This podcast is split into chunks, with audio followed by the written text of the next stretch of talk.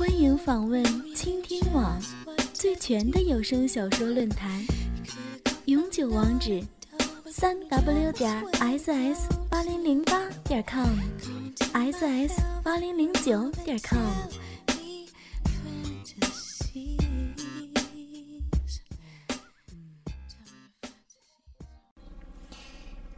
对妈妈的戏弄，实际上在婚礼的当天就开始了。那天，胡叔叔故意让妈妈穿上了一件他在婚纱店里所能找到的最最暴露的低胸吊带婚纱，然后里面什么也不穿，就让她出来替酒席上的来宾敬酒、点烟。几乎所有的人都欣赏到了妈妈，胡叔叔美丽的新妻子。那薄纱下曼妙的诱人酮体，他被灌了很多很多的酒，有人甚至公然开始吃他的豆腐，但胡叔叔却只当没看见。宴席还没结束，他就让他的一帮死党簇拥着，将妈妈推进了新房。一番肆无忌惮的揉弄之后，妈妈的婚纱被当众拉了下来。褪露出胸前丰满的双乳，然后胡叔叔的那些狐朋狗友们又带进来了两个只有七八岁的小男孩，让他们两人当着他们的面，一边一个含着妈妈的两个奶头用力吮吸，说被吸过后就会早生贵子。吸了一会儿之后，众人又把两个小男孩的裤子拉下。把他们推到妈妈面前，说是吸了童子精，新娘才会生。妈妈就这样被迫张开嘴，把两个小男孩还没完全发育完全的小鸡鸡含入了口中，然后胡叔叔又被推了过来，被迫当着众人的面把鸡巴塞进了他的嘴里。嗯，嗯，嗯。妈妈呻吟着，不断的努力吞喊着，在他的身后，胡叔叔的那些死党则在不停的大力揉挽着他的两个丰满的奶。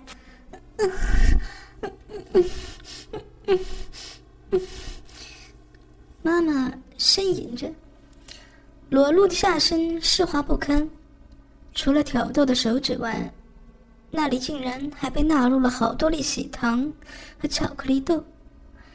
最后，胡叔叔的死党们居然将一根粗大的香蕉整根塞进了他肿胀的阴道。那天，妈妈一直被玩弄到第二天的凌晨。胡叔叔、继父，至少和他的七个朋友一起分享了自己的新娘，而且。还将这一切全部都拍摄了下来。就在自己结婚的当天，妈妈又一次变成了男人们的公共厕所。在接下来的日子里，妈妈不停的用自己的身体替继父招待他的客户，并不时的供他的朋友们轮流享用。最后。被玩腻了的妈妈，甚至被继父带到了他乡下的小加工厂里，作为加班的奖励，让那些满身汗臭的农民工任意轮奸。在继父拍下的无数照片和 DV 里，妈妈往往就是大白天也总是淫荡的光着身子，或者穿着一些比不穿还要暴露的吊带薄衫。无论是在家里、街边的小巷、停车场。还是肮脏的公共厕所，到处都有她无耻的暴露着任人奸污的场景。在乡下那个偏僻的小加工厂里，妈妈甚至任何时候都是一丝不挂。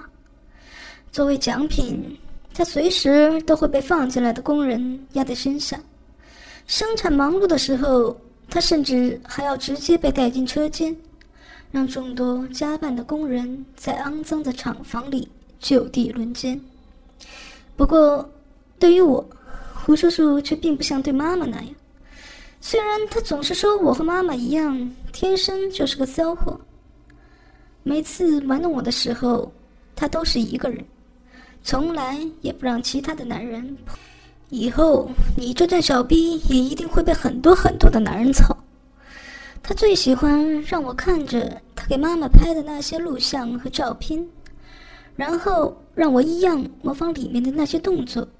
而每一次模仿结束后，他都会把我抱到怀里，一边抠弄着我窄窄的嫩穴，一边让我吃着他的鸡巴，这样感慨：“嗯嗯，小易，嗯，小易是个小骚货。”嗯，有点摇晃的家用手持摄像机拍摄的屏幕画面上。十一岁的我系着红领巾，就在学校楼梯口的一个阴暗的拐角处，淫荡的敞着怀，身上唯一的裙子落在脚下，光着身子，无耻的捏摸着，抠弄着自己，把衣服和裤子全脱掉。有人会来，会会被看见呢。哼，小骚货，敢不听我们的话？嗯我听话，我脱裤子和衣服，很快全都脱了下来。于是画面上，我小小的、赤裸的身体上，只剩下了一根红领巾和一双旅游鞋。我再次淫荡的抚摸自己，先是摸索着拨开自己嫩嫩的阴户。然后将一支细细的圆珠笔插进自己光溜溜、暴露出来的柔嫩缝隙里，抽弄起来。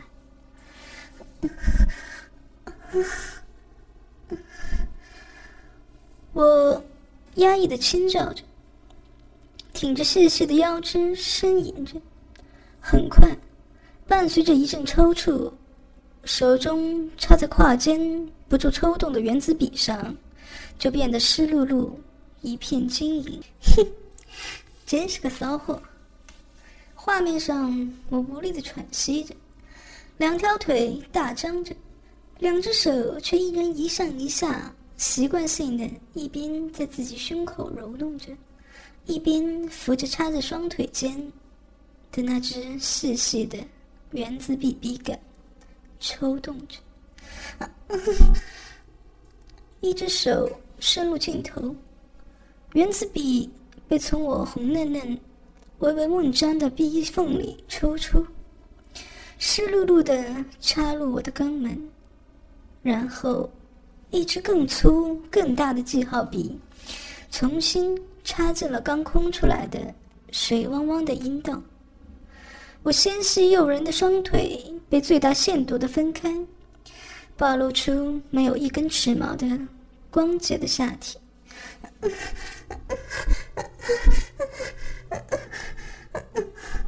这次随着镜头外那只手的抽动，很快我就再次抽搐着，挺起了细细的腰肢。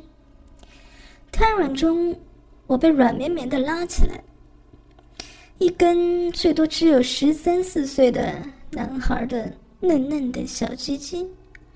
硬硬的塞进了我的嘴里。这部名叫《星期天的校园》的小影片很长，有近三个多小时，分上中下三集。里面有我在不同的时间里，在校园各个角落光着身子进行的各种淫荡表演、性交、口交。让人轮流用手指玩弄下身，以及在身体里塞进各种乱七八糟的东西等各种诱人的场景。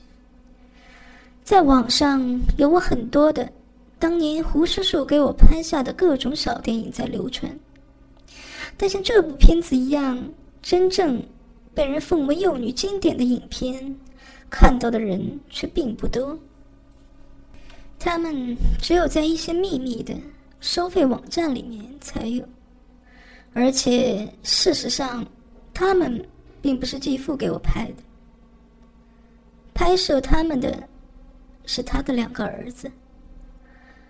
我的两个名义上的哥哥。那时，他们还都只有十二三岁。